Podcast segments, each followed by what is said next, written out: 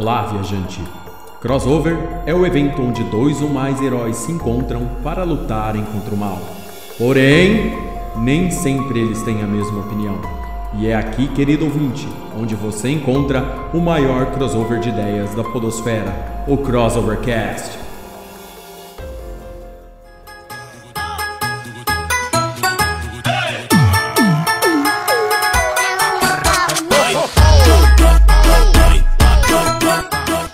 Sejam todos bem-vindos a mais um Crossovercast, o podcast que é um crossover de ideias e faz parte do site crossovernerd.com. Eu sou Léo Palmieri e o ano acabou, o ano chegou ao fim. Esse é nosso episódio de Natal, mas é aquela coisa, vamos comemorar em grande estilo, porque hoje vamos falar sobre filmes de anime. É, aqueles filmes de anime que marcaram a todos os integrantes do Crossovercast. E para falar comigo sobre esse assunto está ele, nosso sommelier de animes, Pedro Fusaro. O dom dos bruxos, dos artistas, o dom dos padeiros. Deve ser uma dádiva dada pelos deuses, não? Uma dádiva dos ninjas. É, diretamente da cidade-estado de Mirassol, Gabriel Oliveira. Pronto, mastiguei. Tira o pinto da boca pra falar. Da Tebaio, Naruto já deve ter uns 434 filmes. É isso aí. com, com espaço para aumentar mais. Diretamente de Campos dos Goitacazes, nosso produtor musical, Amar Assad. E, gente, é um prazer estar aqui comemorando esse final de ano com vocês. Eu tô já de branco aqui e eu tô com febre faz duas semanas. Então, se pai eu morri, eu não sei. Se explicar tudo mundo, né? A gente tenta ligar, chamar uma emergência de Campos dos Goitacazes pra você. Não, aí eu já fui, eu já fui. Aí já dá, aí quer dizer que tá matando já, né? É, reza por mim, façam esse cast em minha homenagem. Ah, bacana. Está ela de volta aqui também, nossa UX Developer. designer, eu não sou developer, eu não sou programadora. Cara, que merda, hein? Que merda. Pera aí, eu vou falar um track diferente aqui. Vamos lá, o Fred, corta esse bug. Hoje não! E hoje aqui também está ela novamente. E pera aí um pouquinho que apareceu a molecada aqui. Silêncio, crianças. Chatos. E a nossa representante feminina no cast de hoje é ela, Adriana Lúlio. Então é Natal, e o que você fez? Isso que deu, minha gente. 2022 a gente sobreviveu e tô muito feliz pra estar aqui no nosso último cast do ano pra falar de um assunto maravilhoso que são filmes de anime. É isso aí. Não era Copa do Mundo, não? Não. Opa. Caralho. Não acabou com a Copa, né? Acaba com o nosso cast, o evento final do ano. É o crossovercast de fim de ano. É assim que termina esse ano. E pra fechar nosso cast de hoje está ele, o cérebro de São José do Rio Preto, Juca Vladislau. Eu não gosto de Natal, então é isso aí, vamos gravar o episódio. Por que o Grinch odeia tanto o Natal? o que invocou o Amaro hoje aqui. O Amaro desceu no Juca hoje. Ah, o espírito natalino e tá assim. Não, se o Amaro já tá baixando no corpo de outro é porque ele já morreu mesmo, gente. Exatamente. É. Foi pro saco já o Amaro, já, já tá caindo no Juca, já, já tá fazendo espírito possessor no Juca, já. Já começou o negócio já. pô, eu tenho, eu tenho maior talento pra ser obsessor, cara. Aí, ó, tá vendo como é que é? E é isso aí, querido ouvinte, nesse clima natalino, um pouco alegre, um pouco depressivo, começamos aqui o nosso cast de fim de ano. Pra saber quais são os filmes que nós mais gostamos de anime, fique aí, não vá embora.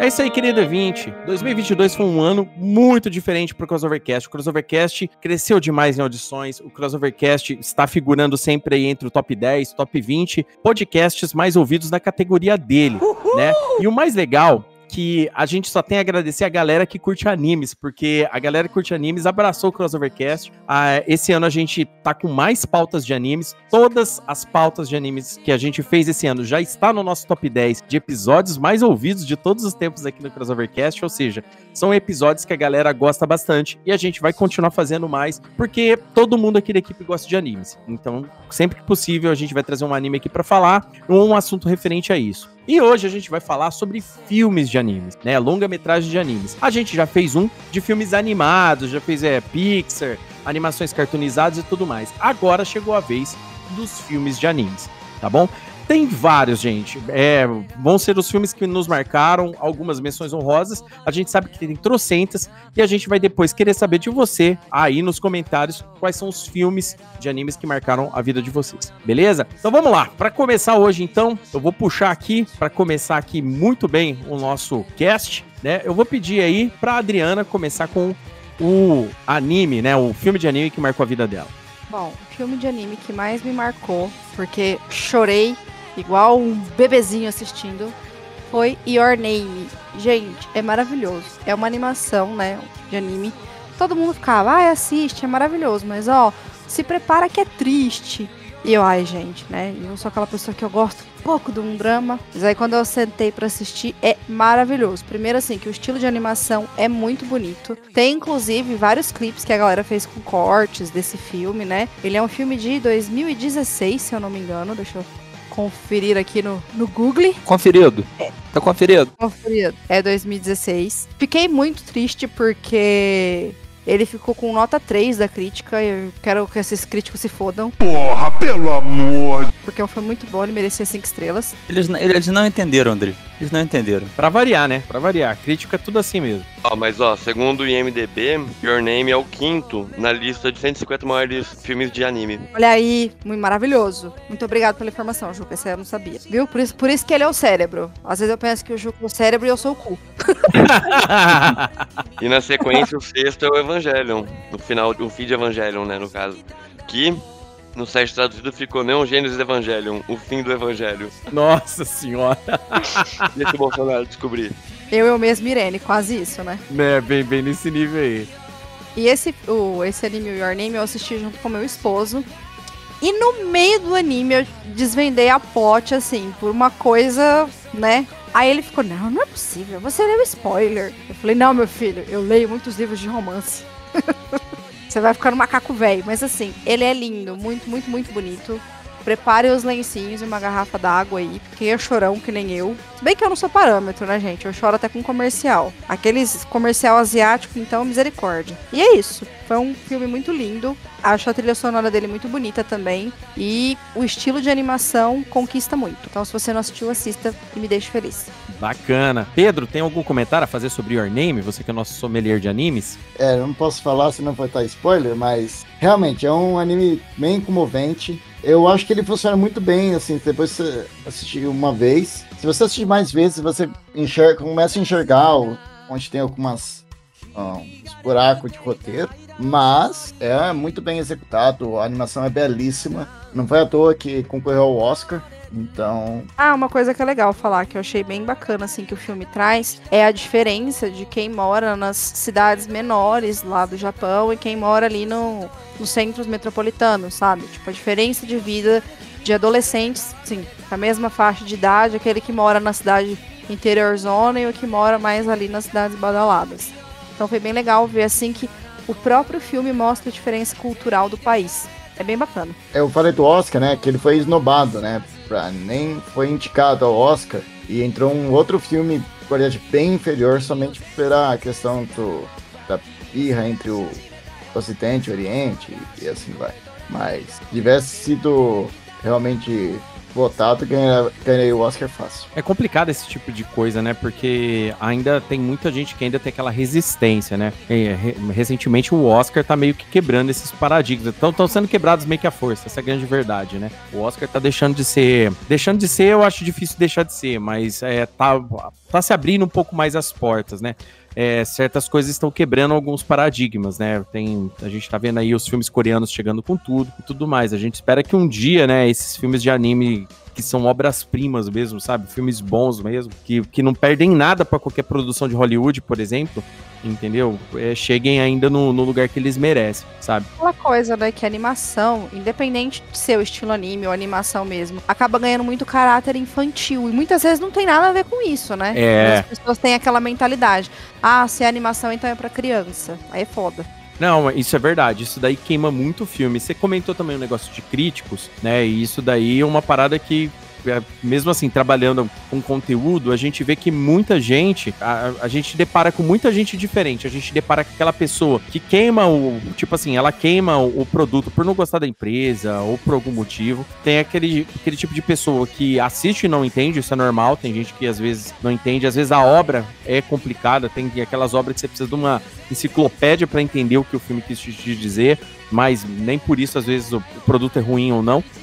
E tem também aquela galera também que, que, tipo assim, o cara quer pagar de crítico, o cara quer usar conceitos para explicar certas coisas, que às vezes não entende qual é o real motivo da obra. Que a obra é atingir alguém, a pessoa entender, se sensibilizar. Porque nem você falou, né? Você saiu chorando depois que você assistiu o filme e tudo mais. Só que tem pessoas que realmente não têm esse nível de sensibilidade, de pegar, de entender, né? A gente vai falar de alguns outros filmes aqui na lista, que se você for ver é, no IMDB, é, ou, ou, tipo no Rotten Tomatoes e tudo mais, às vezes não tá tão, tão alto em pontuação perto de animes shonen, animes menos cabeça, por exemplo. Mas é porque ele acaba caindo nesses conceitos que eu te falei, né? Ou a pessoa não entendeu, ou o cara às vezes queima por não gostar. Tem, tem uma turma, por exemplo, que qualquer filme de Dragon Ball que aparece, os caras falam mal, entendeu? Mas não é porque o filme de Dragon Ball é simples, ou ter... não, é porque os caras não gostam. Os caras vai lá e fica baixando nota. Né? A gente tá vendo muito desses, desses fenômenos aí, tipo da galera ficar reclamando de lacração, essas paradas, o cara nem assiste o filme e vai lá e puf, põe que o filme é ruim, né? Antes do filme sair. E anime também acontece a mesma coisa, né? Não, não, não me escapa desse, dessa turma é, o, os críticos de Twitter, né? Então é complicado isso daí. Chama esse tipo de gente de fulaninho pau no cu. É, é, é, o termo correto dessa turma aí. Não, é complicado. E eu tenho uma coisa. Então, editor. Oi, lindo. Prepara aí a vinheta do momento talvez fofinho, hein? Lá vai. Porque. E para com esse negócio de maconheiro comigo, cara. Porra. Mas eu não fiz nada, gente do céu. Sacanagem, continua, eu gostei. Momento, talvez fofinho. Eu usava o plano de fundo do computador da, do cometa separando lá. Isso não é spoiler, foda-se, o cometa separa. e eu nem sabia que era de Your Name, tá ligado? Tipo, eu, foda-se. E eu via muito ele em montagem de, de música, tá ligado? Geralmente MPB e lo-fi. E eu, caralho, que desenho bonito pra porra. E puta que eu não sabia do que que era. Aí eu fui assistir e tudo se justificou porque eu chorei igual um filho da puta. Nossa, cara, é muito. A história é muito pesada, ela tem muitos elementos. Tem aquele do, do, do cordãozinho que liga duas pessoas e tal. Aí você fica se quebrando entre é, é, linhas temporais. Isso chega a ser um spoiler, gente? É claro. Ô, Amaro. Oi. Esse cometa separando é legal, né? Pena que o Velozes Furiosos pensou nisso antes. Não. Putz. A música ia cair bem lá, tá ligado? Ia. É, fica. É, e um, um Toyota Supra ali no lugar do cometa também ia ser muito mais legal. Exato. Aí chegava. Aí chegava no lugar lá e encontrava o Vin Diesel. Sacanagem. É. E ele falando, bem-vindo de volta à família. porra, arrepiou, hein, cara. Caralho, ia ser foda. Ele vem cá que vocês são família, porra. Essa parte do cometa perdido era um filho que foi embora, é. Mas eu, eu, tenho certeza que tem uma versão assim. Mas, cara, realmente lindo o, o filme. Não consegui botar nenhum defeito. Eu achei incrível. Fica aí a recomendação, né? Eternamente. E tem a continuação também que eu ainda não assisti, porque eu sou procrastinador profissional. É. Ai, bacana, bacana. Então aí, ó, tá aí pra galera aí o filme da, da Dri, Your Name. Assistam, galera. Essa dica é, é, é de ouro, tá bom? Vamos, vamos aproveitar. Como vocês sabem, aqui no Crossovercast a gente sempre tá trazendo uma listinha bacana, pessoal. Muitos dos filmes, às vezes que a gente dá uma dica aí underground, vocês vão receber algumas dicas aí undergrounds, mas vai anotando aí que vai ser bacana demais. Anota aí!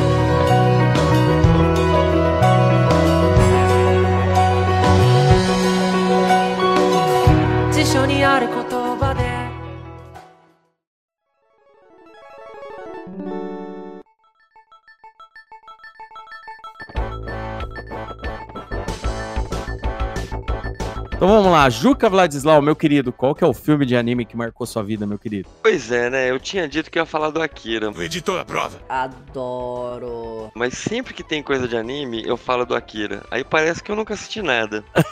então eu abri a lista aqui. Eu abri a lista aqui de, pra eu lembrar, né? Porque eu tô numa idade que a memória tá bem afetada. É droga. Porque infelizmente eu vou ter que falar isso aqui. Tamo junto, é o pós-Covid. Mentira! É, é, exato. E eu cheguei num ponto eu fiquei indeciso de qual escolher de tantas opções que tinha, certo? E aí eu fiquei entre dois, que eles tão, são muito próximos. Um é de- Um é de 94 e o outro é de 95. A diferença é que o de 94 passou na TV, então eu vou falar dele. O outro, e o, o de 95 eu vou jogar para as menções honrosas, assim como o Akira, e, e o- as outras opções que eu lembrei aqui. Mas eu vou falar desse anime que, na verdade, cara, é uma história muito conhecida, muito querida, até por quem não gosta de anime.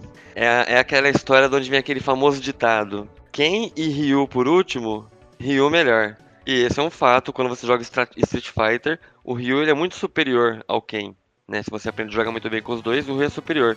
Minha escolha é Street Fighter 2, o filme, um anime de 1994, é, que foi que, como tinha a série do Street Fighter no SBT, o SBT passou o filme na, no cinema em casa, certo? Então eu assisti realmente antes de eu, de eu entrar nessa vida de, de, de saber que existe um, um mercado de anime. Anime, perdão. É, antes de eu ir atrás de pegar CD emprestado pra assistir OVA do Kenshin e essas coisas. Provavelmente, não o, o, prime, o primeiro anime que eu assisti foi Akira. Porque ele passou na TV também aberta muito antes. É, mas o Street Fighter 2, o filme, é, ele, eu assisti ele no, no momento de transição, né? Da, da, no, meio, no meio da adolescência, né? A adolescência não é uma idade de verdade, é só uma transição. Por isso que é uma merda. Claro, profundo.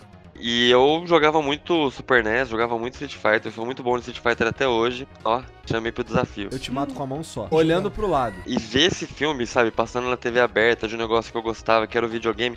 é, é, é, hoje o pessoal ele nasce e essa questão da multiplataforma já é natural. É, você tem o, o jogo do Pokémon, que tem o desenho do Pokémon, que tem o card game do Pokémon. E olha que eu dei uma referência antiga, Pokémon. É Dessa época também, eu tô sendo. Eu tô sendo. Mas Pokémon foi pioneiro, deu um exemplo ruim, mas vocês entenderam o que eu quis dizer.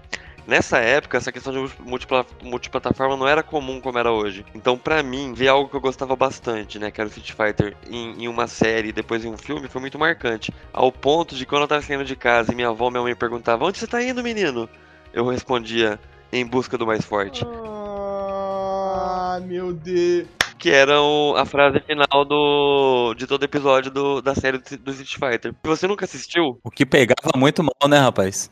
Sim, nossa, cena é muito bom. E esse filme, ele é muito bom, cara. Eu lembro dele claramente, das cenas, de como eles encontram o Dalcinho, o E-Honda, os, os vários personagens. A história é centrada no Ryu e no Ken, óbvio. Porque eles são realmente os protagonistas da série. Mas como eles vão encaixando cada um e a história do, do, do filme como um todo, a trama, ela é muito bem feita, muito bem escrita, muito bem desenhada. Recomendo se você não assistiu e se você gosta de Street Fighter, é obrigatório que você assista Street Fighter 2 o filme. Bom, eu só tenho a dizer pro querido ouvinte aí que o Juca tá, não passa fi- é, frio nunca mais porque ele tá cobertíssimo de razão. Street Fighter 2, o filme, quando saiu aqui, aqui no Brasil ele foi uma coqueluche, velho. Quando o, o Silvio Santos comprou ele, passou ele, foi na época que tava o boom de jogo de luta aqui. Jogo de luta, a gente vai falar de outros aqui no cast, referente a jogo de luta, porque teve muito nesse período. Mas o Street Fighter 2, ele, ele era muito superior porque as lutas eram boas, né? A gente estava acostumado com as magias do game e tal, mas as lutas no filme, eles não usavam muita magia. Tipo, lutavam um tempão na porrada, na porrada, para depois dar um golpe especial, tá? Ou, ou alguma coisa desse tipo. E a história é bem legal, né? Ela, ela entra muito bem, assim como o Juca citou. Eu lembro como se fosse hoje, quando eu assisti, né? É, é legal, a galera lembra da, da Chun-Li tomando banho, né? Eu sou safadinho. É uma cena que a galera põe em GIF animado tal e tudo mais, né? Com o Vega invadindo a- a- o apartamento da Chun-Li. Só que o, o filme é muito bom. A, a- luta do Ryu contra o Fei Long no circo é, é incrível, sabe? É- são lutas, assim, é, espetaculares. Pra quem gostava de Street Fighter na época, jogava Street Fighter na época, esse filme veio como, tipo, pra lavar a alma. Sabe? Porque o filme do Van Damme, é, na época, já foi, foi, foi meio, sabe, foi, foi ruim. Não foi ruim pra franquia, porque a franquia tá aí até hoje. Muito bem lembrado. Foi, é, ele foi ruim, no caso, pra era kickboxing, né? Porque o Van Damme era a maior estrela da era kickboxing e ela entrou em decadência logo depois desse filme aí. Depois desse filme, a era kickboxing inteira foi embora junto com o Van Damme por causa desse filme aí. Mas o. E esse anime, esse anime ele realmente lavou a alma, né, cara? Tirou esse trauma do Van Damme que ficou aí pros fãs de Street Fighter. Pois é, não. E, e, o filme é bom, cara. Tipo assim, assistindo. Coincidência, Juca. Ele não tava aqui na nossa lista. Você, você, lembrou dele agora aqui. Ótima lembrança. Por coincidência, eu assisti ele há uns dois meses atrás. Eu tava lá em cima, então eu assisti ele. E, cara, ele continua muito bem, funciona muito bem, não só para quem gosta do game, sabe? Ele tem uma história muito bem contada, você entende o que tá acontecendo, sabe? A luta do começo do Ryu com o Sagat na chuva, com os trovões caindo, cara, cara, é coisa insana, é, bonito de ver.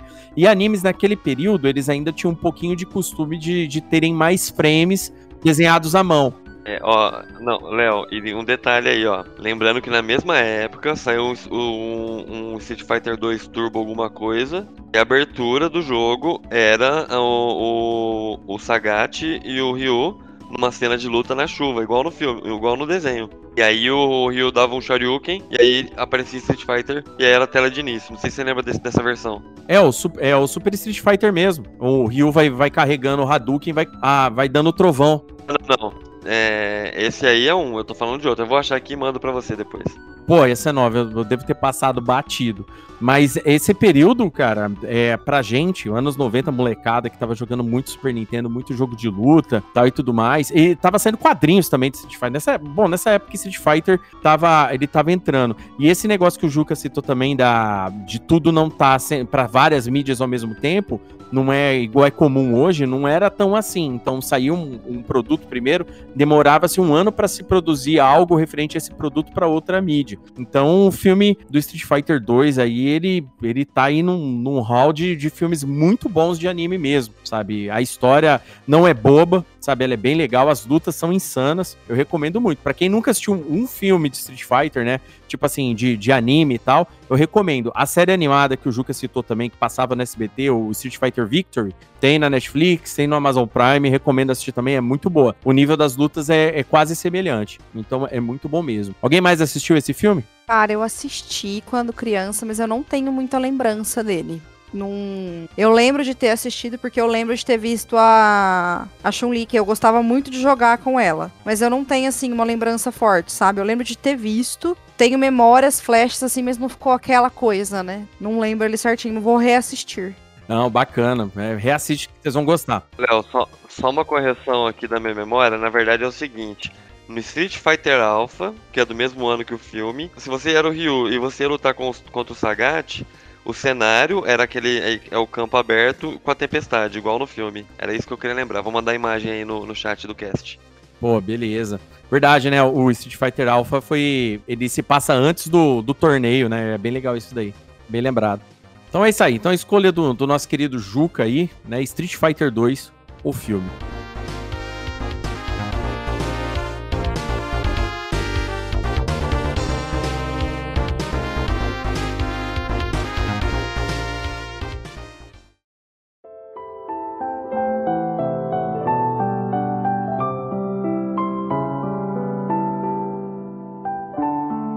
Vamos lá. Gabriel Oliveira, qual é a sua escolha de anime que te marcou? Filme de anime. Bom, eu não, não era de consumir tanto filme de anime.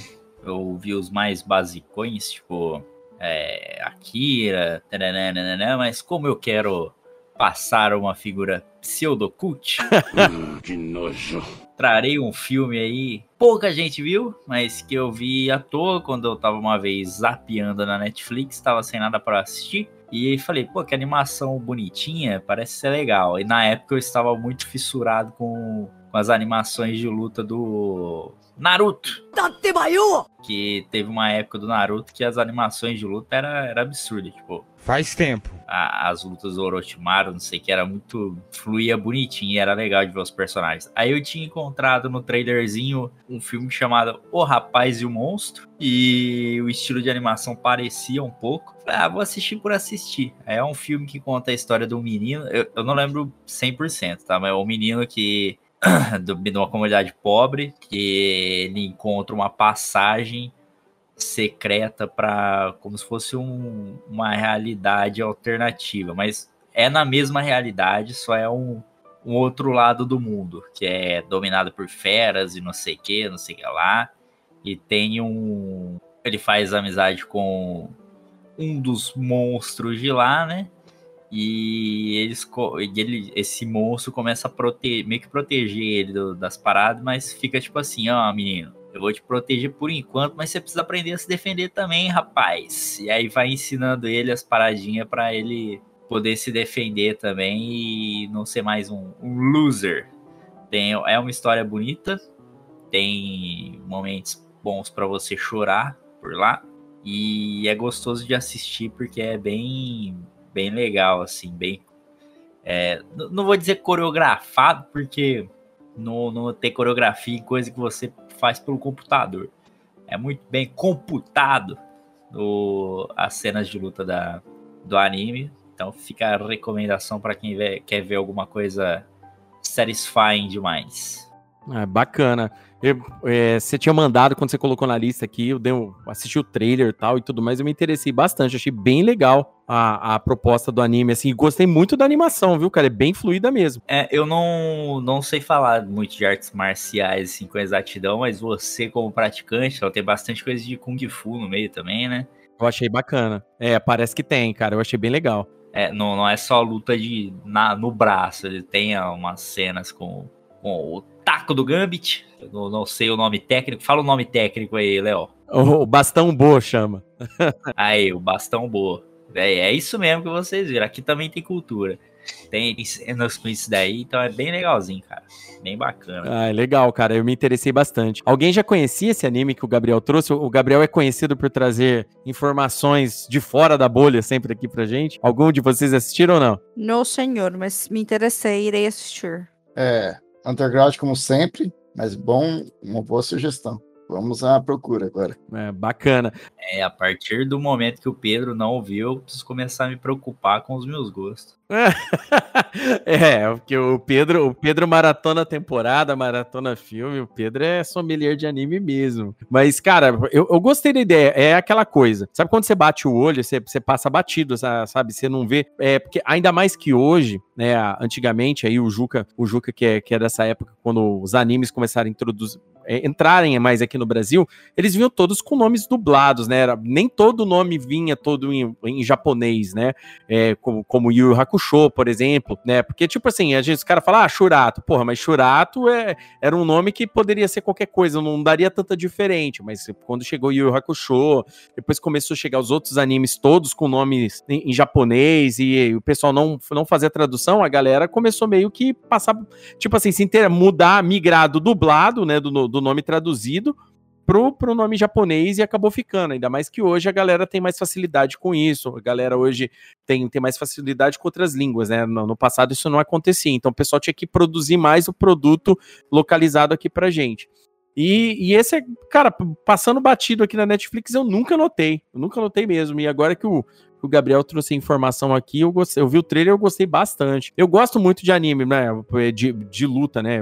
Inclusive, hora que eu vou falar do meu. Mas, tipo assim, é, é, é bem legal ver que às vezes os caras colocam outras propostas. Inclusive, vai ter animes que a gente vai citar aqui, que não é só a porradinha, né? O, o anime ele tem, tem aquelas mensagens profundas, né? Nem todo anime precisa ser um Dragon Ball da vida, entendeu? O, o anime pode ter uma certa profundidade aí também e, e chamar muita atenção, inclusive concorrendo ao Oscar, igual o Pedro citou aqui pra gente. Então é isso aí, queridos amigos, o Rapaz e o Monstro é a sugestão do nosso querido Gabriel aí pra vocês, tá bom? Então vamos todos conhecer esse anime. Inclusive, ó, queria lembrar que o nome desse filme, o nome desse filme me faz lembrar do da minha ex-namorada e do meu último relacionamento. Por quê? Eu era o rapaz. Pesadão! Senhora! Eita, nós, hein? Mas, ó, sobre esse anime aí, a forma como o, o Gabe descreveu ele, você sabe que filme que ele me lembrou? Karate Kid. Eu não sei porque, a hora que ele foi falando, eu lembrei disso, tipo, porque é uma outra pessoa ensinando o, o mais jovem a se virar sozinho no mundo, sabe? A se defender. Me bateu isso, eu lembrei.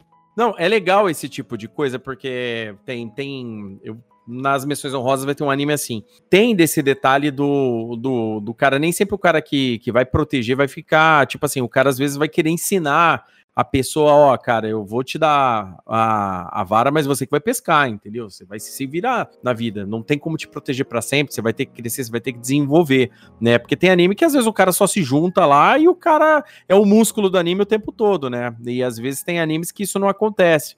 Ele desenvolve melhor os personagens. Eu vou ter que fazer uma observação histórica aí, se vocês me permitem. Vai lá. É, isso, isso que vocês estão mencionando, é, possivelmente, não vou fazer uma afirmação porque eu não estudei sobre, mas possivelmente é derivado de um, de um objeto cultural do Japão, que é a relação senpai e kenpai. Já ouviram falar disso?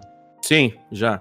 O senpai é um cara que tem um papel mais de um professor, como vocês falaram aí, e o, e o kenpai é tipo o aprendiz, né? Tanto que tem muita. Naquele, naquele lance do meme lá no. É, Note, Notice Me Senpai, sabe? Por exemplo. Uhum. É, então, isso tem muito na cultura deles, do, dessa relação do, do professor e do aprendiz, né? Esses, esses animes eu acredito que eles possam ser derivados disso. É, esse, é, culturalmente lá no Japão, o senpai ele é responsável pelo que ele aprendeu, ele repassar pro próximo. É, é normal isso. Ele sempre repassar. Não só às vezes no, no cargo de professor em si, mas como, entre aspas, né? É como, um, como se fosse um irmão mais velho de um, de um, aluno. Então, tipo assim, acontece muito isso. O cara tá entrando na escola, tem o senpai dele, o senpai dele passa todas as informações que ele recebeu quando ele era, ele não era senpai ainda, ele passa pro próximo e assim vai indo, né? Então é, é bem legal esse tipo de, de, de, coisa e faz muito sentido você tá falando, o Juca, porque no caso, o senpai não vai só, ele não vai ficar protegendo esse, esse aprendiz dele o tempo todo, né? Ele vai ensinar pro aprendiz a fazer a parte dele. Então isso daí é bem legal. É, a cultura japonesa, ela, ela mantém essas tradições de, de educação a, a eras, né? Mesmo depois de, das, das, do, das guerras civis, mesmo depois da, da era Tokugawa, depois da, da reforma Meiji, desde o pós-guerra, entendeu? Desde, desde os americanos chegando lá para, entre aspas, passar a mão na cabeça deles depois de jogar duas bombas na sacanagem lá entendeu? É, eles mantiveram esse tipo de crescimento educacional nesse sentido, né? Então sempre tem essa parada do cara que aprendeu ensinar pro próximo, o cara que aprendeu ensinar pro próximo e assim vai passando. E, cara, e é por isso que o Batman, né, o Bruce Wayne é zica, porque além de sem pai, ele é sem mãe também. Olha, eu quero xingar o Juca porque eu ia fazer o maior comentário aqui pedagógico falando, né, que porra, o Japão tem nessa cultura deles o sentido real de educação e tal. Aí o Juca veio e jogou esse balde de embusteiro em cima. Olha, muito obrigada, viu, Juca? um, um, ponto pro Juca aí, ó, abrindo a noite. Ai, tava, o Juca tava querendo animar o cast, dar aquela, aquele bang e tal e tudo mais. Mas, ó, o que você falou é assim mesmo, o, o o, o sistema educacional lá, pelo menos nessa parte, né, quando, quando a gente fala do, do, do aprender em si, toda, toda a expertise que eles têm em foco, esse tipo de coisa, é porque sempre vai passando de uma geração para outra. Isso não, não acaba, né? Isso daí a, eras é dessa forma. Né? É, há quem diga que, que, que, é arcaico isso, né? Há quem diga que o, o segredo do sucesso em, em certas coisas, como tecnologia, por exemplo, no Japão, estão em coisas desse tipo, entendeu? Então, é aquela coisa. Então, tem uma educação baseada na cultura, né? A gente tem é, vários fundamentos para a educação que se dá de diversas formas. A educação não é uma coisa em si fechada, só pode ser X, Y Z. E querendo ou não, o Japão ele tem toda a educação dele baseada na cultura e principalmente na cultura interpessoal, como você trata o outro e como o outro te trata, né? Eu quando comecei a ver, eu achei assim, eles se tratam muito por sobrenome. Você tratar uma pessoa lá pelo primeiro nome é um sinal de intimidade muito grande. Uhum. Para nossa realidade isso aqui é totalmente fora, né? Eu com meu sobrenome maravilhoso, que é Lúlio, de pessoas, pessoas me chamando disso, que coisa linda. Eu, eu te chamaria de roncalho. ah, você é do contra, Juca. Você, você não conta. Só, só quero reforçar aí a qualidade do, da informação que a, que a Roncalho trouxe pra gente, porque para os nossos ouvintes aí saibam que a, a, agora ela é UX designer, mas antes ela era uma educadora, ela sabe do que ela tá falando, ela tem conhecimento de causa. Verdade, era professora. Aqui, o Crossovercast é aqui, ó. Aqui ninguém tá brincando, não. Aqui é tudo profissional. Exatamente. E, e agora ela tem que, ao invés de educar, ela tem que prever o usuário. Exatamente. É um tipo, é um tipo de educação. É um tipo de educação Exatamente. subjetiva, perfeito. Pô, Assad. Só qualidade. Exatamente. Mas, ó, é, é- é muito engraçado, porque as pessoas falam, ah, mas você perdeu, então, a sua formação da pedagogia. Eu uso muito da pedagogia hoje no que eu faço. Até porque tem crianças de 50 e 60 anos no WhatsApp, né? E porque todo usuário em si ele é uma criança, né, cara? Né? Pensa menos que um ruminante. Enfim, é. Você tem o mesmo desejo que o professor tem, que é ir lá e dar uma piaba, mas você não pode. Entende? é a mesma coisa. Você só trocou de lugar pra você ensinar os outros agora. Não, mas é, o, o povo japonês em relação à educação, cara, eu, tô- nós estamos em momento de Copa. Quando sair esse episódio, muito provavelmente a gente vai estar na, na, na Copa ainda. E você vê os caras limpando o, o estádio, catando tudo depois, cara, deve chegar a dar um tesão, é um tesão diferente. Com certeza. A parada. Assim, rapaz, é- esse povo merece onde ele chegou. Parabéns. Com certeza, cara. Muito bacana. Bom, então é isso aí, o filme então do Gabriel, o Rapaz e o Monstro. Trouxe, inclusive, olha só como é que é. Ele é um filme que só o Gabriel assistiu. É, deixa, causou curiosidade na gente e trouxe uma discussão muito boa sobre educação. Olha só que legal, hein? É, Como diz o Juca, aqui só tem profissional. Aqui nós não tá brincando, não.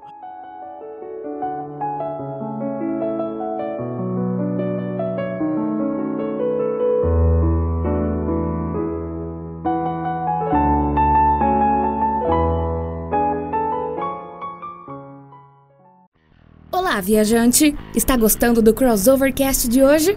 Que bom! Então, aproveita e compartilha com seus amigos nas suas redes sociais, pra sua família, pra aquela pessoa que tá precisando dar boas risadas, ou aquele amigo que adora quadrinhos, filmes e séries. O Crossovercast é lançado quinzenalmente e traz sempre o melhor crossover de ideias da podosfera.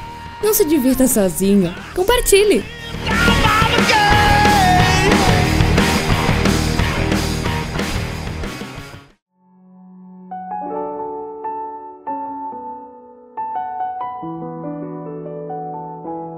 Então vamos lá, eu vou falar o meu filme agora, né? A gente sai agora de um, de um, de um filme bacanudo aí, uma nova, uma nova sugestão pra vocês, e eu- aí a gente vai cair numa galhofa dos anos 90 aqui. Mas galhofa por quê? Porque esse anime, né, esse filme de anime, ele foi exibido não só na TV aberta, como na TV fechada.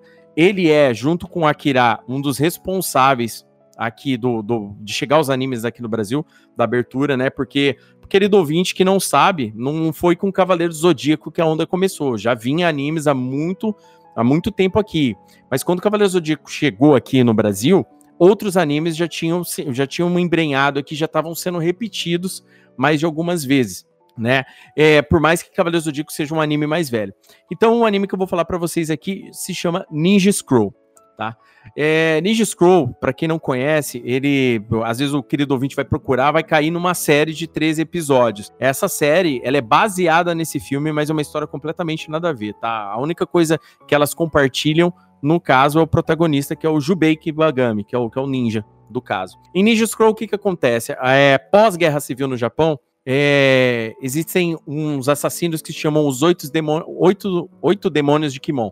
E as pessoas começam a morrer em umas vilas e ninguém sabe o que está acontecendo. E eles acham que é uma praga que está acontecendo. E aí, o vilarejo de Koga, né, dos ninjas de Koga, resolve investigar o que está acontecendo e eles caem em conflito com esses guerreiros aí, os oito demônios de Kimon. eh, De, é, Kimon, é isso mesmo. Eu, faz um tempo que eu não assisto o filme, mas esse filme é insano. E aí, o caminho desse Jubei Kibagami, que é o protagonista, se cruza com esse conflito. E ao mesmo tempo que a gente começa a acompanhar o Jubei, que o Jubei, ele é tipo assim, ele é um ninja que tinha, tava voltando de um trabalho, né, porque os ninjas faziam missões pro Shogunato, na, no caso, que tinha acabado de ser instaurado. E aí, durante o desenvolvimento do filme, é, se descobre uma nova trama lá em cima no Shogunato, inclusive de um cara do passado do Jubei.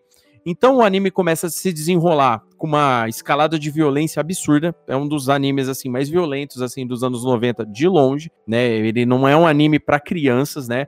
Ele é um anime assim para adultos, né? Tem nudez, tal e tudo mais, uma coisa que era meio comum em ovas e filmes dos anos 90. A gente vai falar isso daí depois numa outra menção honrosa que tem aqui, né? Mas o, o, o Ninja Scroll ele se desenvolve em cima de todo esse conflito. O mais legal do Ninja Scroll é que ele ficou muito famoso por memes e por GIFs animados. Todo mundo, quando digita Jubei, aparece um GIF do, do Jubei cortando o cara no meio. O filme é bem violento mesmo. E, tipo assim, é um combate, tem muito combate de espada, né? O anime ele ficou muito famoso por isso. Ele é considerado por muitos, né, um dos maiores filmes de ninjas já produzido. Primeiro porque ele tem uma, por ser uma animação noventista, já não se usava tanto aqueles frames a frames, né? Igual o Akira, por exemplo. Ele já tinha aquele famoso frame skip, mas era muito bem animado, sabe? Os combates são insanos, a história é bem legal, ela é fechadinha, né? É legal a história que tem muito daquelas pessoas, uma enganando a outra, tem vários subplots envolvidos nisso. E quando eu assisti pela primeira vez, me marcou demais. Eu sempre fui um cara que, igual vocês sabem, né? O ouvinte aqui sabe, os colegas aqui sabem, eu sou viciado em artes marciais. Eu gosto muito de artes marciais, estudo artes marciais em geral, assim. E ninja, né? Estudar, falar de ninjitsu é, procurar sobre ninjitsu não, não, não, não tá fora da regra. Eu gosto bastante. E quando eu vi esse filme pela primeira vez, ali nos anos 90, eu pirei. Eu falei, cara, que insano de legal. Violentíssimo. Violentíssimo, violentíssimo mesmo. E hoje, reassistindo ele, a gente vê que, tipo assim, é, ele tem alguns conceitos ali que hoje os animes já não repetem tanto. Mais ainda, né? A não ser que eles sejam é, mais com, com um rating maior. Mas hoje em dia, os animes são bem mais comedidos na, na violência em si, mesmo sendo anime de ninja, mesmo sendo animes é, com, com, com, demônios e esse tipo de coisa.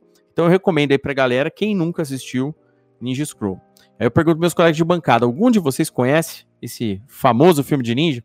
Então, eu assisti faz um tempo e tem que dar um destaque realmente para os combates, que é, é muito interessante para a época porque se animava na época, puta que pariu. E realmente ele tinha um. Hoje ele ganharia um mais 18 tranquilamente, tanto por nudez e, e violência também. Mas é muito bom, cara. Ah, o anime, o anime tem, tem fora, fora aqueles conceitos de. Assim, para assim, me, metade dos anos 90 aqui no Brasil, a galera a, era piradona em religião ainda. hoje já deu uma diminuída, embora tenha muito fanático religioso por aí. Mas naquela época, a galera era muito mais conservadora, né? A gente já falou isso em outros episódios do cast aqui, que a galera que, tipo assim, a apresentadora de TV aparecia de bunda de fora, mas o cara ia também ia no domingo rezar na missa. Tinha muito disso. Então a gente assistia esses animes proibidos inclusive eles passavam mais tarde, eles não passavam num horário no comum, assim, 8 horas da noite, não, ia passar 11 horas, meia-noite, porque eles eram bem violentos. Ele tem tentativa de estupro, tentativa não, né? Ele tem um semi-estupro impedido, né, por exemplo. Então, ele é um anime que tem alguns conceitos aí que, como o Amaro disse, o mais 18 ia pular na cara dele assim tranquilamente, né? Mas a, história é bem fechada. Eu recomendo aí o querido ouvinte maior 18 aí assistir Ninja Scroll, que é bem legal. Fora o Amaro, mais alguém assistiu? Eu, cre... eu assisti mas bastante tempo atrás, então é, minha memória não vai me ajudar nesse momento. Mas sim, ele é muito bom mesmo. E, realmente, hoje em dia ele seria. É, teria toda uma análise diferente, né? Do seu tempo. Você lembra desse, Juca? Chegou a assistir? Cara, nunca ouvi falar, sinceramente. Uau! Eu não assisti também, não conheço. É, cara, mas é assim, ó, eu recomendo aí para o querido ouvinte, para vocês aqui, colegas aqui de bancada que não assistiu ainda. Ele é legal porque, assim, muitos conceitos. É, hoje a gente tem Naruto, tá, tá passando recentemente Shinobi no Itoki, que é um novo anime, é o anime mais recente de ninja aí da temporada tal e tudo mais, que hoje seguem alguns conceitos. Só que muitos desses, desses conceitos são modernizados. O, o nosso querido filme aqui, o Ninja Scroll, ele segue muito um padrão que a gente via de ninjas, por exemplo, no, no Samurai X, por exemplo. Uma parada mais aquele Oniwaban mesmo, sabe? Os bandidos. É, é, tipo assim, você não sabe se o ninja é bom ou ruim, entendeu? Ele tá lá fazendo a missão dele, não importa qual, sabe? E os combates, os demônios de Kimon, sabe, eles são fortíssimos. Tem, tem a mulher, a mulher com, com teia de aranha, tem o cara que o espadachim que, que invoca trovão, sabe? É bem legal o combate, né? O, o, boss final que tem o braço de ferro. Então, tipo assim, é muito louco. Eu recomendo assim pra galera assistir. O Ninja Scroll é uma hora e meia aí, muito, muito fera mesmo. E aí vocês vão se divertir, vão se amarrar. Bem legal.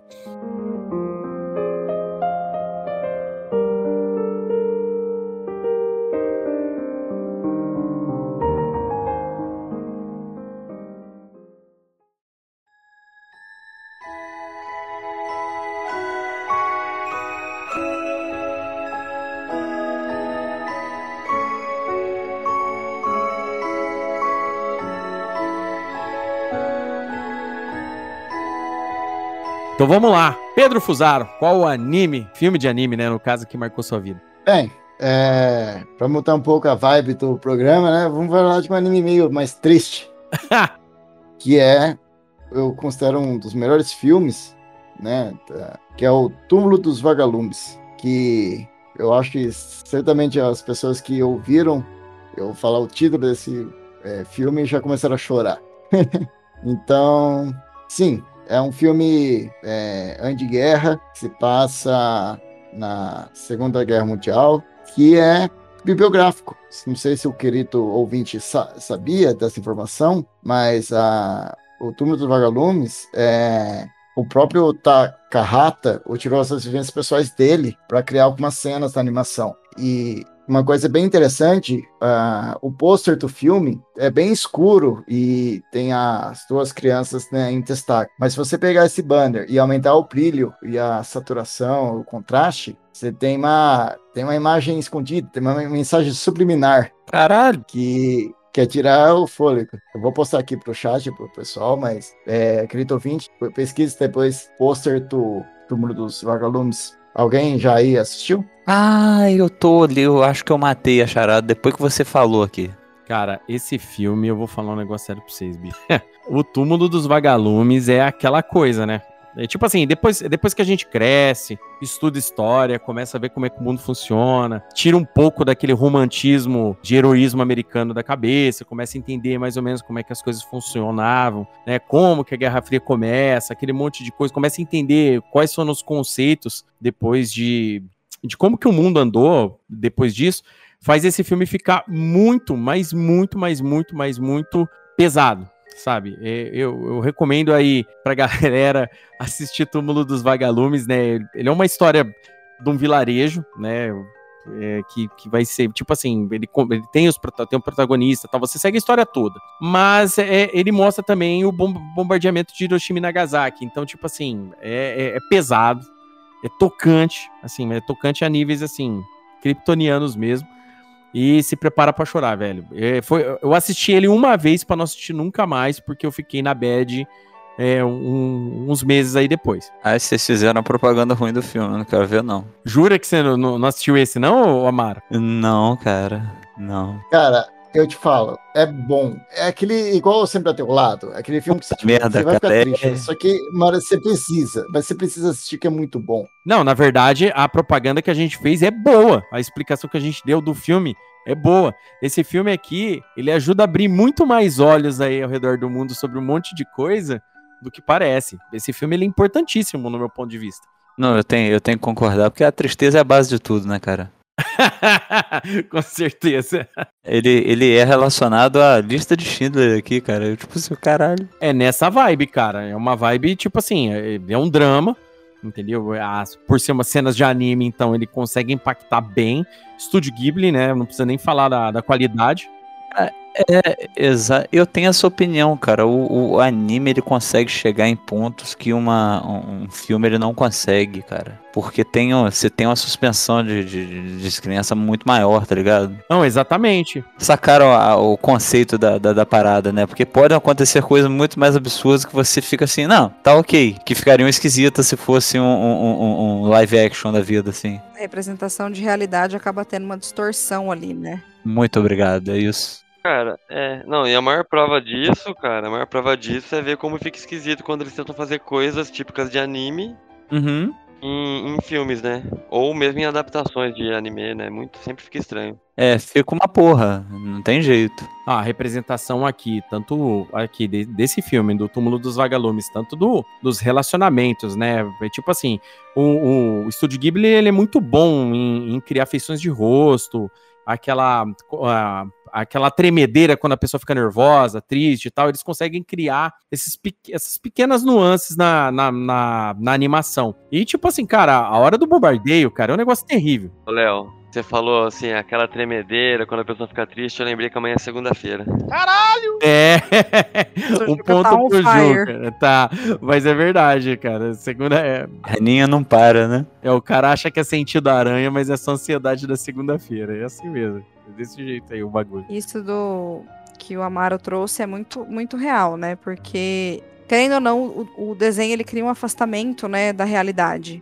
Então você acaba aceitando mais. E aí ele cumpre bem esse propósito que o Léo trouxe, de dar outras nuances para a realidade. De guerra, assim, que fala uma obra de ficção muito boa, é A Menina que Roubava Livros. Nossa, muito bom. Tanto o livro quanto o filme. Eu, inclusive, quando dava aula, assisti com o meu quinto ano. E eles gostaram muito, porque na época a gente estava lendo o Diário de Anne Frank, eles estavam sabendo mais ali da guerra, né? E o, a menina que roubava livros, ela traz principalmente no livro as consequências que quem não estava apoiando o partido alemão sofria, porque o, o Hans lá, o pai adotivo da, da Liese, o Lise, eu não sei como que fala o nome agora, ele sofria muito, ele era pintor, e como ele não aderiu ao partido, ele começou a perder trabalho, eles quase morriam de fome. Então, assim, acaba sendo muito duro. Às vezes, se você apresenta nesse contexto de um anime, que você consegue trazer uma roupagem mais de fantasia pra dor, você consegue até trazer mais pra perto, sabe? É um, um distanciamento que, no fim das contas, aproxima emocionalmente.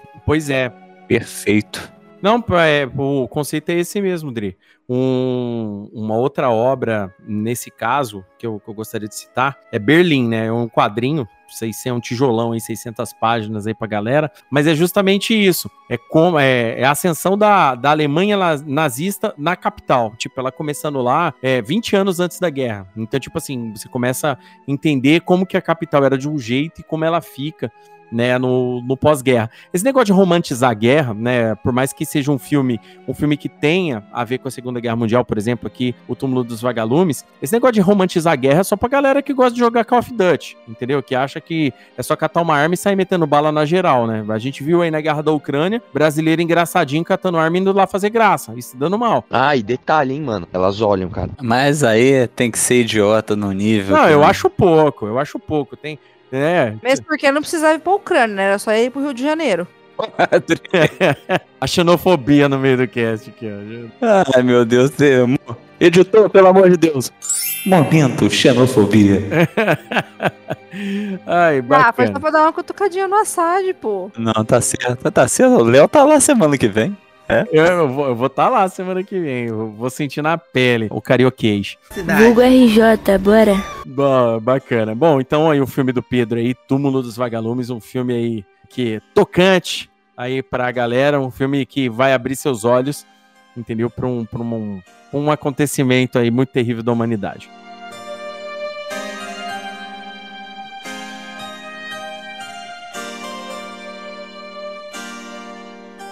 Então vamos lá. Amara Assad, e você, meu querido carioca? Então, Qual é o filme que marcou sua vida? solta o reggae aí, editor.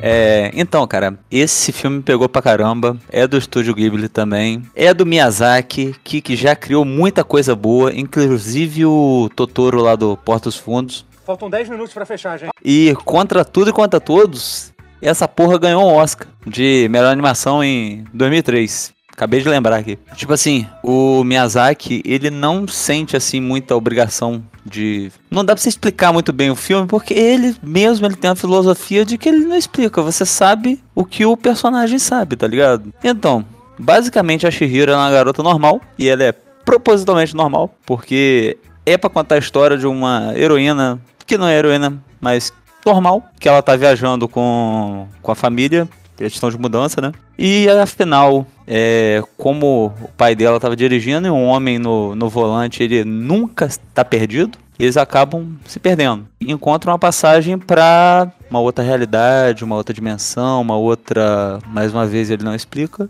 E eles caem no bai, na baitezinha do cheirinho de comida e comem, viram porcos.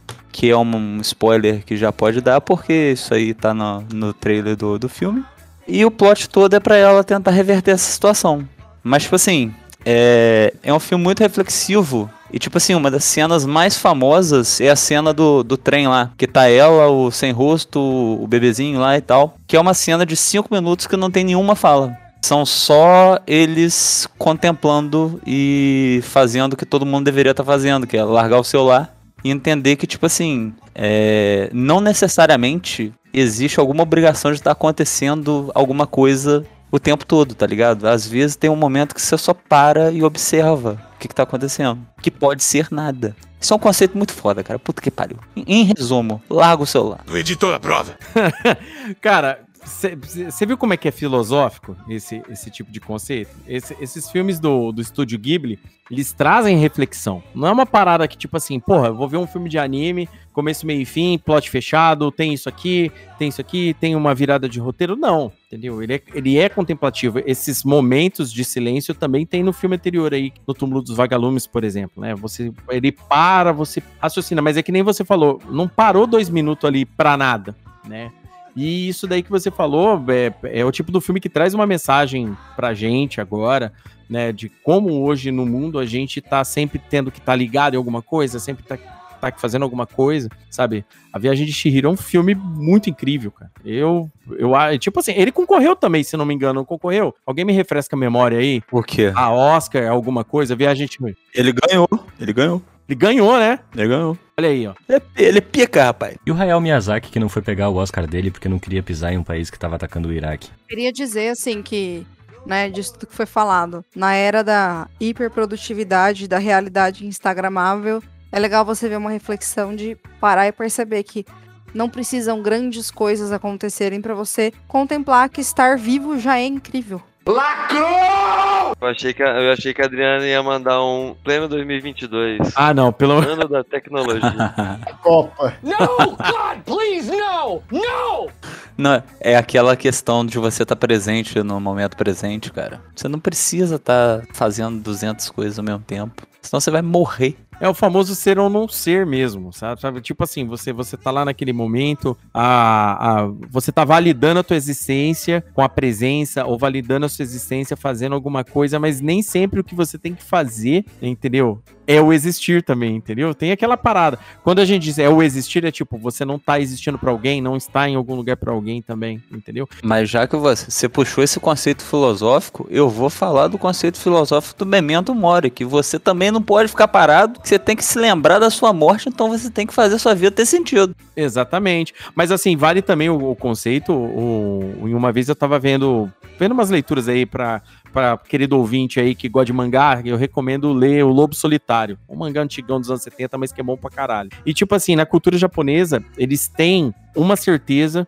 inenarrável, né? O brasileiro devia ter essa certeza também, mas brasileiro é teimoso. Mas, por exemplo, o morrer deles já é, já é parte da, da existência. Tipo assim, é, é, é uma jornada pra eles. Então, tipo assim, ele- o, o, o existir e o morrer pra eles dá na mesma. O que vai valer é toda essa jornada, esse caminho que ele fez até lá. Porque eles também não são, tipo assim, tirando o japonês que é católico, por exemplo, que é uma, uma- um- muito poucas pessoas, no caso, a grande maioria é shintoísta ou quem sabe budista. Então, tipo, pra eles a existência tem um valor diferente, entendeu? Então a existência tem um valor diferente, o morrer tem um valor diferente, entendeu? A, a- o o que você faz em vida tem uma importância muito maior, mesmo que seja pra alguém ou pra você, entendeu? Funciona desse jeito lá. Então conceito é, é, é bem filosófico mesmo. É uma parada que se você parar aqui, você vai ter que começar a falar, cara, tá, e aí? Aí você joga meio pra realidade nossa, ocidental aqui, em especial a gente que é latino. Né? Por exemplo, a Adri falou agora há pouco uma parada interessante. Os japoneses, eles têm uma formalidade com um com o outro muito, ah, tipo assim, de, de espaço. Então, tipo, o- esse respeito que um japonês tem pelo outro, tanto na educação quanto ensinar, é porque o japonês tem o espaço dele, que ele quer ser respeitado, e ele respeita o espaço do outro, incondicionalmente. Isso é uma regra pétrea deles lá. Entendeu? Agora, brasileiro não. Aqui a gente junta, faz churrasco, sai se abraçando, passa gripe um pro outro e foda-se. Entendeu? Tá, tá desse jeito. Chama o cara pelo primeiro nome, chama o cara de apelido e tudo mais. Esse é um conceito que, tipo assim, é, se você for na Espanha, é desse jeito também. Se for na Argentina, é desse jeito. É óbvio que culturalmente tem uma diferença ou outra, né? Mas basicamente, os latinos têm mais calor humano, gostam de estar mais junto uns com os outros e tudo mais. Agora lá não, pra eles não. Quando eles entram nesses, nesses detalhes, tipo assim, pra eles eles terem um amigo só na vida ou ter nenhum, dá na mesma. Não importa como ele existiu até aquele momento, como ele viveu, entendeu? Então, tipo, é, é, é muito filosófico, cara. É muito mesmo. Eu ia falar que uma das coisas, né, que a gente vê essa diferença cultural é que o povo que mais sofreu na época da pandemia aí foi o povo latino. Porque a gente tem Sim. muito isso de abraçar, de beijar, de estar junto e Em outros países, isso não, as pessoas não passaram tanto. Eu sigo uma moça que ela tem um canal, ela é brasileira, ela mora na Alemanha, ela é casada com um alemão e ela falou assim que as pessoas lá, tipo, o que pra nós era, meu Deus, a gente não aguenta mais ficar, né, sem pra eles, tipo, ah, beleza, mais um dia só, sabe? Então, são questões muito assim, é, cada cultura tem seu ônus e seu bônus, né? Eu vejo que nessa cultura do Japão também você tem muita questão da solidão das pessoas, justamente por causa desse espaço que o Léo falou, sabe? Que pra eles é inegociável e muitas vezes você precisa que alguma pessoa adentre um, um espaço seu pra te ajudar a superar uma dor ou al- algo ruim que aconteceu na sua vida. E às vezes eles não têm isso justamente porque é muito cultural deles, que não se passa a linha aqui do espaço de forma alguma. É, e, e esse meio termo é complicado, né, cara? Não, mas é tipo assim, é que nem, que nem a gente tá falando, né? Culturalmente, é, para nós aqui, né? Inclusive é difícil, assim, nós, eu, eu, Amaro, o Adri, o Juca, nós aqui do, do podcast, a gente lê, se instrui e tal, então, então a gente tá, a gente tá ligado que tem essas diferenças, mas, por exemplo, para um, um latino médio, brasileiro médio, por exemplo, é difícil entender esses conceitos das pessoas gostarem de ser reservadas umas com as outras. Tanto é que o brasileiro é assim. Quando uma pessoa é mais reservada, quando um, um brasileiro encontra um outro brasileiro reservado, ele acha que o cara é bandido, que o cara tem algum problema. E- Ele nunca pode só pensar que a pessoa gosta de ficar na dela, tem o teu espaço dela. E, e isso é um problema muito sério aqui no Brasil. É muitas pessoas sofrem com isso, entendeu? Ah, inclusive, ó, inclusive, por eu ser recluso, meus vizinhos acham que eu sou usuário de droga. tipo, eu sou usuário de droga, ok, mas, porra, foda preconceito. Eu acho que seus vizinhos não acham, eles têm certeza. Juca. Mas voltando, voltando à questão do latino lá, é, não do latino em si, da pessoa do latino. Tesão. Mas eu não sei como é que teve pandemia na Argentina, gente. Por quê, cara? E lá os ares são bons. Não, porque lá só tem uma pessoa. Bicho, eu não peguei. Eu também não. Mestre. Que cara mais sem graça. Caralho. Essa foi, essa foi muito, essa foi muito específica, tá? Pode deixar, pode deixar que eu vou entender. Mas reclama que o editor te chama de maconheiro. Não, mas essa, essa é muito específica. Essa aí pode deixar que eles vão entender. Isso aí, ó. Pica. É, tá bom. O Messi joga sozinho na, na seleção, gente. Eu tô muito na Copa. Eu tô Copa o dia inteiro. Bagulho é Copa! Tá, tá, tá por dentro, tá por dentro.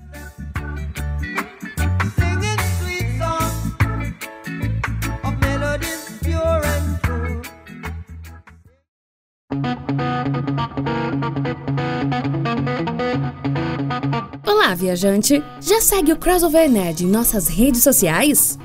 Ainda não? Bom, então você encontra o Crossover Nerd nas seguintes redes: no Twitter, como Crossover Nerd, no Instagram, também como Crossover Nerd, e no Facebook, como Crossover Nerd Oficial. As nossas atualizações do site e do nosso podcast saem primeiro nas redes, então não perca a chance de ser um dos primeiros a receber o nosso crossover de ideias. Até lá!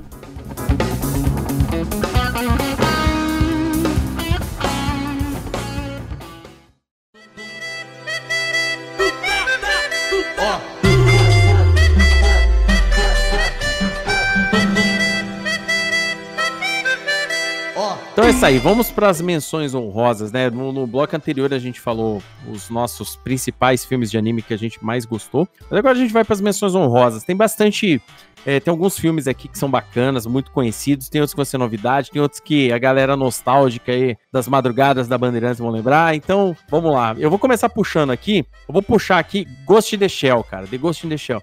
É, cara, não tem como falar hoje em dia a cultura cyberpunk tá aí, né? Não só com anime, com games e tudo mais, mas no meu ponto de vista, a humanidade tá caminhando para esse futuro, entendeu? É, é, é um futuro distópico que se eu pudesse apostar as fichas em como seria a distopia daqui, vamos lá, 60, 70, 80 anos, eu arriscaria algo semelhante com, com Ghost in the Shell.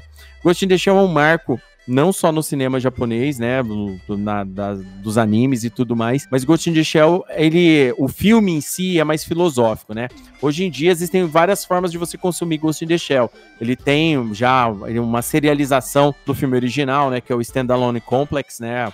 Galera que quer assistir um, com um pouco mais de movimento e tal, porque o filme é muito contemplativo, né? Aquela parada do ser ou não ser que a gente falou agora há pouco, entendeu? Da, da existência, do questionamento é, da tecnologia, e ao mesmo tempo com uma conspiração governamental rolando e um hacker matando geral. Então, tipo assim, Ghost in the Shell é muito bom.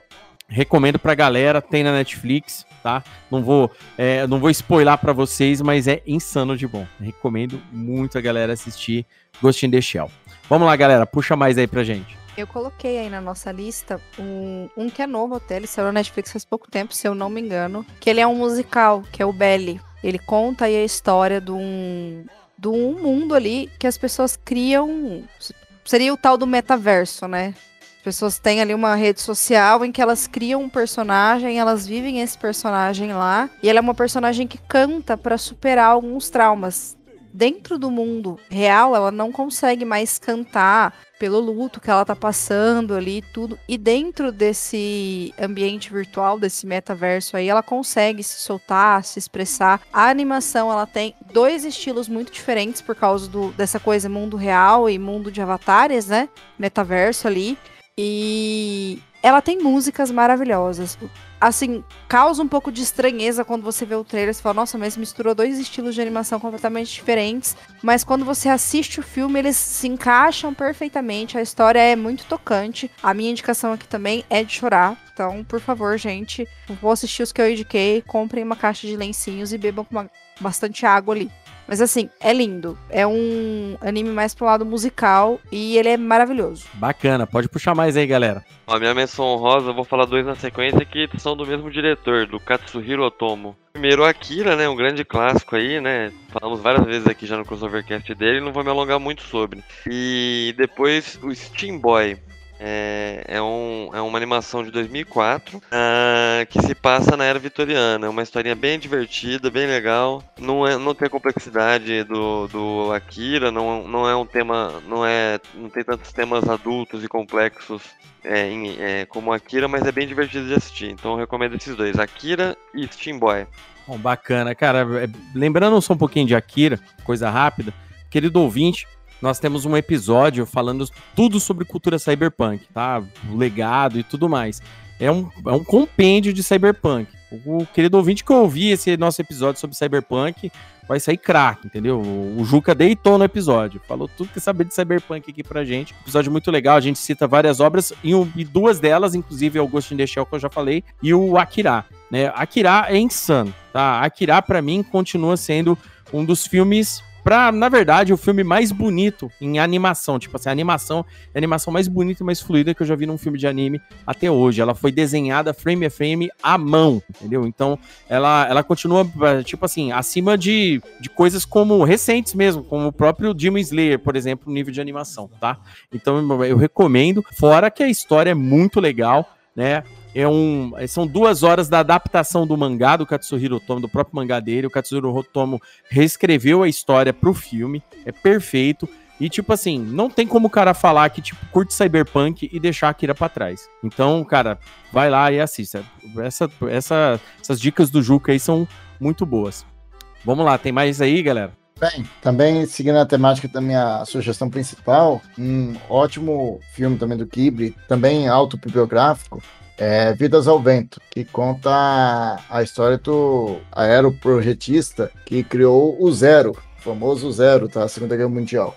O intuito dele, né, como é mostrado no filme, nunca foi criar uma máquina de guerra, mas sim criar aviões, tipo assim, bonitos, é, o mais eficientes possíveis. E é bem interessante esse conflito entre fazer algo você sempre sonhou fazer e, e esse algo ser usado para um, um, fim que um tanto quanto ruim, né? Sim, permitiu ao Japão guerrear, né? Não vamos ser aqui inocentes de dizer que construir armas é totalmente o mal, porque se você não constrói armas, outros países vão te conquistar, então é necessário ter armas, mas é bem impressionante a história dele. É, o, o conceito bélico desse período, inclusive desse, dessa animação né, do Vidas ao Vento, meio que, que, que, justifica essas coisas, né? Não, não, o que o Pedro quis dizer é que, tipo, né, taticamente, para uma nação, em período de guerra tal, né? Os caras não podem deixar de construir armas, tá? Por favor, não vão entender errado que todo mundo tem que andar armadinho na rua, não, pelo amor de Deus. É. Bacana, Vida aos 90 é muito bom. É bem legal mesmo, Pedro. É, vamos lá, eu tenho. Eu vou fazer uma, uma menção pra, pra galera que assistiu, que ouviu, né? Querido ouvinte que ouviu o episódio anterior, que a gente falou sobre a franquia Mobile Suit Gundam, né? Que a gente explicou aí, aí junto com a Daisy Bueno, aí o- o- os conceitos sobre Gundam, que a gente falou tudo sobre Gundam, é, lá a gente cita um filme, e esse filme é o Mobile Suit Gundam Charles Counter Attack. Cara, o que acontece nesse filme, né, eu não vou me alongar porque, infelizmente, ele é um fechamento de um período de Gundam, tá? É, para quem tá assistindo Gundam, existem duas formas de assistir Gundam, para quem ainda não ouviu o episódio anterior, mas recomendo que ouçam. Existem dois tipos de Gundam. O universo principal de Gundam, que segue desde 1979 até hoje, ele não parou, e os universos alternativos, que são animações fechadas, que tem o robô, mas não tem nada a ver com a animação original. Esse filme, inclusive, até o momento que ele lançou, que ele foi lançado, ele era o fechamento do período conhecido como Universo Century, né, da cronologia original do filme, que os protagonistas do filme do, do filme ori- original, né, da animação original de Gundam, de 79, o Amuro Ray e o Char, né, eles resolvem, eles duelam pela última vez, eles lutam um contra o outro pela última vez nesse filme. Esse filme me marca muito porque eu sou muito fã de Mecha e eu sou muito fã de Gundam. Sou virgem. Principalmente das séries do Universal Century. Então, esse filme ele tem, ele é bem emocionante, ele tem vários conceitos. Ele, ele faz uma adaptação do- de uma novelização que eu ouvi dela já tal e tudo mais, mas é, ele é muito tocante, muito bem animado Pra quem gosta de ver, ver robôs se matando, conceitos sobre humanidade, dominação, é, terrorismo e tudo mais. Esse filme aí é pra você, né? Filme obrigatório pra quem é fã de Gundam. Eu recomendo muito. Um outro que tá aqui na lista, que eu já vou, eu vou adiantar aqui, a gente falou sobre filmes de, arte, de, de jogos de artes marciais que tinham muito nos anos 90, né? Nos anos 90, tipo, saiu Street Fighter, depois veio Mortal Kombat, aí começou Fatal Fury, Art of Fighting, depois entrou o, o Samurai Showdown, King of Fighters, e os anos 90 inteiro é, foram é, ditados, né? Os jogos que mais fizeram sucesso eram os jogos de luta. E a SNK, que é a empresa que fez Fatal Fury, que fez Art of Fight, Samurai Showdown, resolveu criar ovas, né? Original Video Animations, né? Sobre esses, esses, esses jogos, né? E dentre esses jogos, né? A gente pode citar aí o, a animação de Fatal Fury, que foi citado no nosso é, episódio de 30 anos de Fatal Fury que tem aí, querido ouvinte. Ouça esse episódio que ele é belíssimo, bacana pra caramba. Então, os filmes de Fatal Fury são bem legais. Os filmes de Samurai Shodown são ótimos. O único filme da lista que eu falo assim, assista por curiosidade, mas não esperem muito, é o de Art of Fighting, que ele é o que mais destoa do que é o game em si.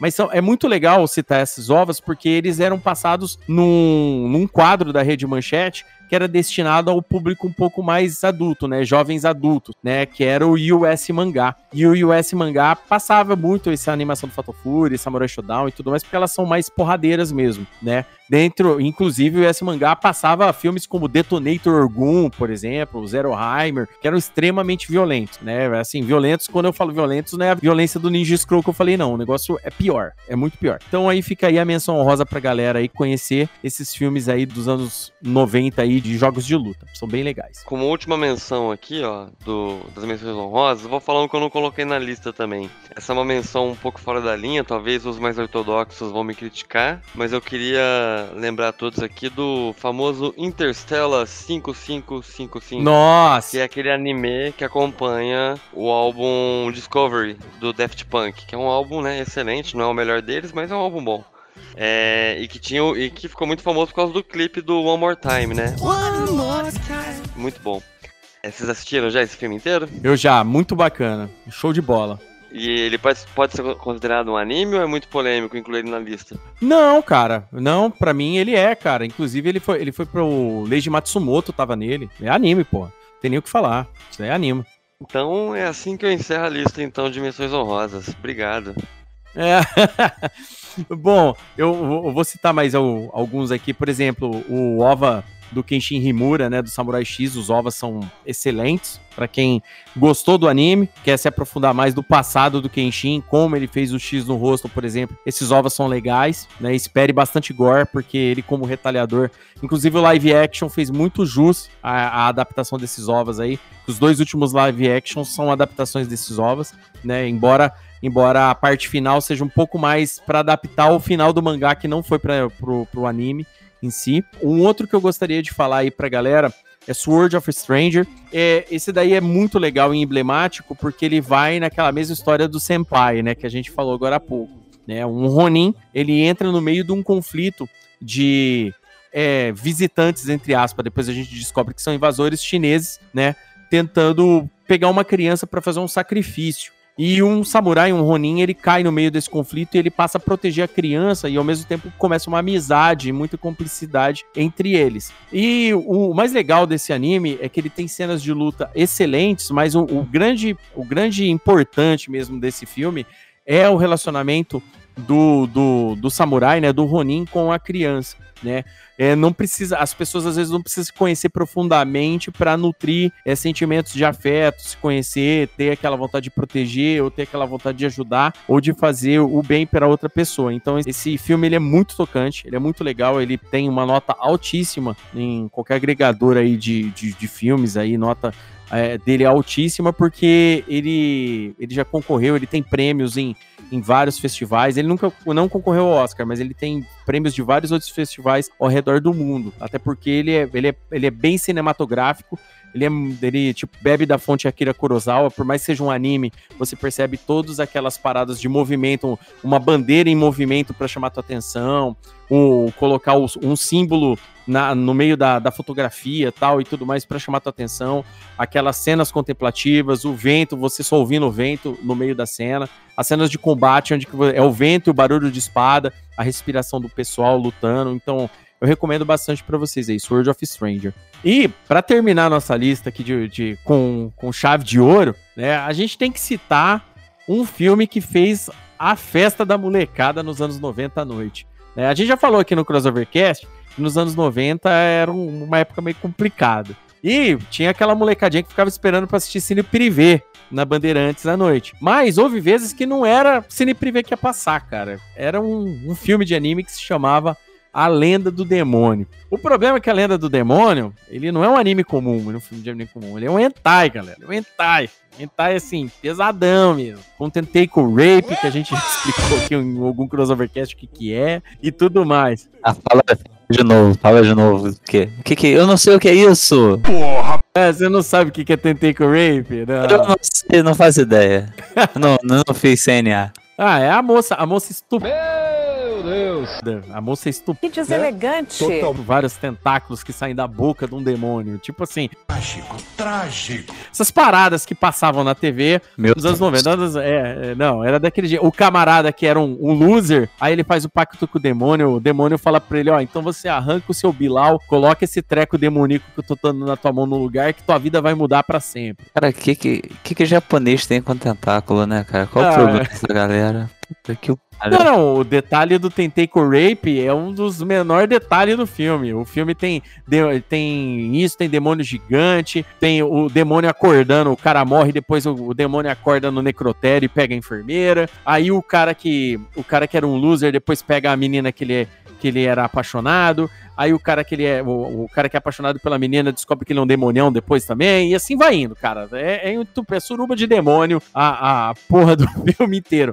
Mas por que, que é marcante? Porque, como passou na TV aberta naquele período mesmo, que era na, à noite, a molecada na escola no outro dia comentava. Então isso daí virou um furor, entendeu? Até alguém lá na Bandeirantes se tocar e começar a cortar algumas das cenas. Mas isso, o estrago já estava feito, porque ele já tinha sido exibido na íntegra várias outras vezes. E, tipo assim, o Andrei não tá aqui no podcast hoje, mas o, Juca provavelmente já assistiu a Lenda do Demônio. Eu já assisti. O Andrei, que, que tinha lembrado ele da lista também, que hoje infelizmente não pôde participar também, com certeza assistiu. E isso na época causou muito furor. Hoje é, é- é de muito mau gosto, mas naquela época a molecada ficava doida. Porra, um desenho com mulher pelada não era comum, entendeu? Não era comum essas coisas. Já vi os meninos querendo cortar o pipi pra pra pra fazer pacto, né? E, e Não. um povo no lugar. Não, e, e, brasi- e brasileiro era otário. É, tipo assim, não deixa de ser hoje. Mas naquela época lá, os caras eram muito cooptados por qualquer coisa de TV. Por um, pra um cara é, pistolar, ter algum distúrbio lá e fazer cagada, era do nada, sabe? É, é, o filme é cheio, tipo assim, ele é um hentai, então ele é cheio de coisas absurdas e tal. Então, só que ele é um hentai com demônio, pacto, aquele monte de coisa, é, situações que não tem explicação nenhuma. Mas eu tô fazendo a menção honrosa dele aqui porque ele ficou muito famoso. Ficou muito famoso, muito famoso mesmo. A própria Bandeirantes depois teve que esticar o horário dele e tudo mais. Mas a Bandeirantes no começo passava ela, tipo assim, no mesmo horário que passava a Akira num sábado, no outro sábado, tipo, 9 horas da noite passava isso, entendeu? Então a galera não tava muito preparada, não tava se tocando muito do que tava passando, sabe? E, e eram animes que passaram várias vezes, entendeu? Akira passou exaustão. Né, e, e o A Lenda do Demônio também. Então aí, ó, querido ouvinte, Filme ótimo pra assistir com a vovó na sala, né? não, a vovó tava lá assistindo o Amaury Júnior, entendeu? Aí, aí você sabe que a, a velha tava com óculos lá, né? Tava sem saber se ela tá dormindo acordada, né? Sentada na poltrona, só refletindo no negócio. Pô, aí começa, de repente, do nada, o cara falando, o capeta, ó, arranca teu bilau e coloca isso aqui que você vai ver que tua vida muda. Você tá ligado? Porra! Entendeu? Aí a mulher acordava no meio do negócio. Assim ela vai cantar. Cara, coisa de louco, viu? Então, ó, essa menção honrosa aí pra ficar aí pra galera aí, ó. É maior 18, por favor, né? Não vai menor 18 assistir isso, não. É com a menção desonrosa isso aí, hein? Não queria falar nada, não. É, menção desonrosa. Bem lembrado, Adri. Menção desonrosa. Vergonha da profissão. É isso aí, querido ouvinte. Você ficou até agora aí curtindo aí o Crossovercast de hoje, né? Você ouviu nossas redes sociais, então não deixe de nos seguir pra ser o primeiro a receber as atualizações do nosso querido podcast. Então, mais uma vez, querido, querendo agradecer o querido ouvinte aí por esse ano maravilhoso. O Crossovercast cresceu muito nesse ano. Nossas pautas aí, quase todas as pautas desse ano do Crossovercast já são top 10 dele. Então eu fico muito contente do podcast estar crescendo, dos assuntos estarem agradando vocês, né? E a gente sempre espera que vocês continuem ouvindo, dando feedback e ajudando a gente a fazer um podcast bacana aí para todo mundo e se divertindo o mesmo tanto que a gente aqui se diverte fazendo ele. Tá bom? É, espero que vocês estejam go- gostando aí das edições aí do nosso querido Fred, Trabalho lindo, bebê. né? O Fred tá editando aí, o Fred da Audi Edições aí tá editando agora pra gente aí o, o podcast. Espero que vocês estejam gostando dessas edições do nosso querido. Um abraço, Fred. Isso aí. Abraço, Fred! Fred é o cara, meu querido. Obrigado, amigo. Você é um amigo. Então é isso aí. Então vamos para as considerações finais e desejando um Feliz Natal, Feliz Ano Novo para os nossos queridos ouvintes. Então vamos lá, Pedro Fusato. Então é Natal É. e final de ano novo. Tá sabendo legal. Nossa, ele sabe. O mais legal é que o cara sabe a letra, né, bicho? Sabe a letra totalmente. Nem a Simone canta assim. A intenção é ser desconcertante. Em loja da Americanas aí em, em Rio Preto. Tem, porra, com certeza. Então é só ir lá agora que tá tocando isso. Vai agora. Certeza. Acabou o Dia das Crianças, já entra automaticamente essa trilha sonora da Simone. Né? É automático aqui, Rio Preto, não tem jeito. Então vamos lá. Amaro Assad, suas considerações finais, tchauzinho pra galera aí. Não, então, gente, foi um ano maravilhoso, né? Dentro do possível. Vambora, né? Continuar vivo espero estar aqui em 2023. Essa é a minha meta pra esses últimos dias do ano aí. Pô, com certeza você vai continuar. Expectativa lá em cima. Estar vivo, ponto.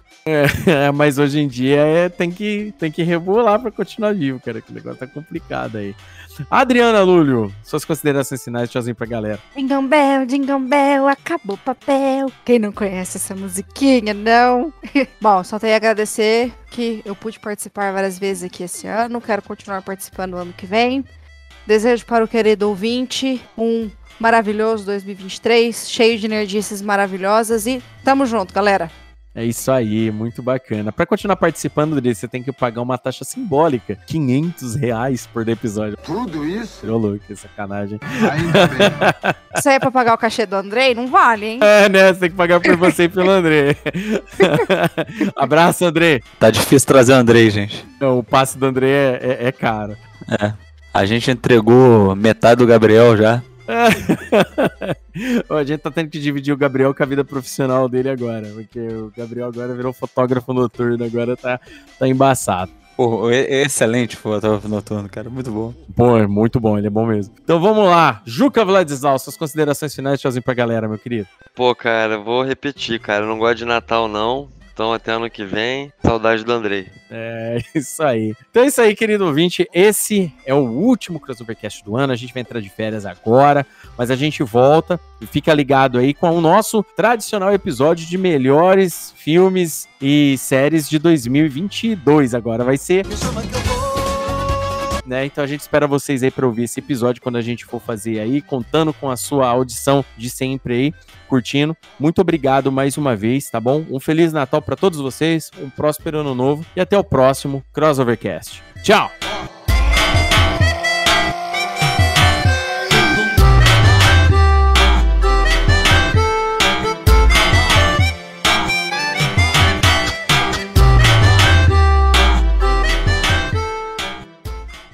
Uau! US Designer. Não. Opa, errei. UX. Está...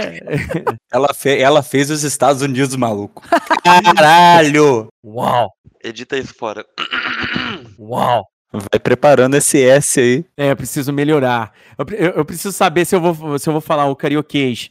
É, estilo. Estilo. Você vai ter que falar Shin, tá ligado? É, eu tenho, tem, tem o de- estilo de Caxias, né? E tem estilo de Caxias. e tem o estilo mais assim, mas por quê? Do, do Amaro, entendeu? Todo mundo vai perceber que você não é de lá. Fala Crossovercast com esse sotaque. Crossovercast. Só tem que tomar cuidado pra não chegar na pastelaria e falar, quero um pastel. Aí o cara perguntar do quê? Você fala, de carne.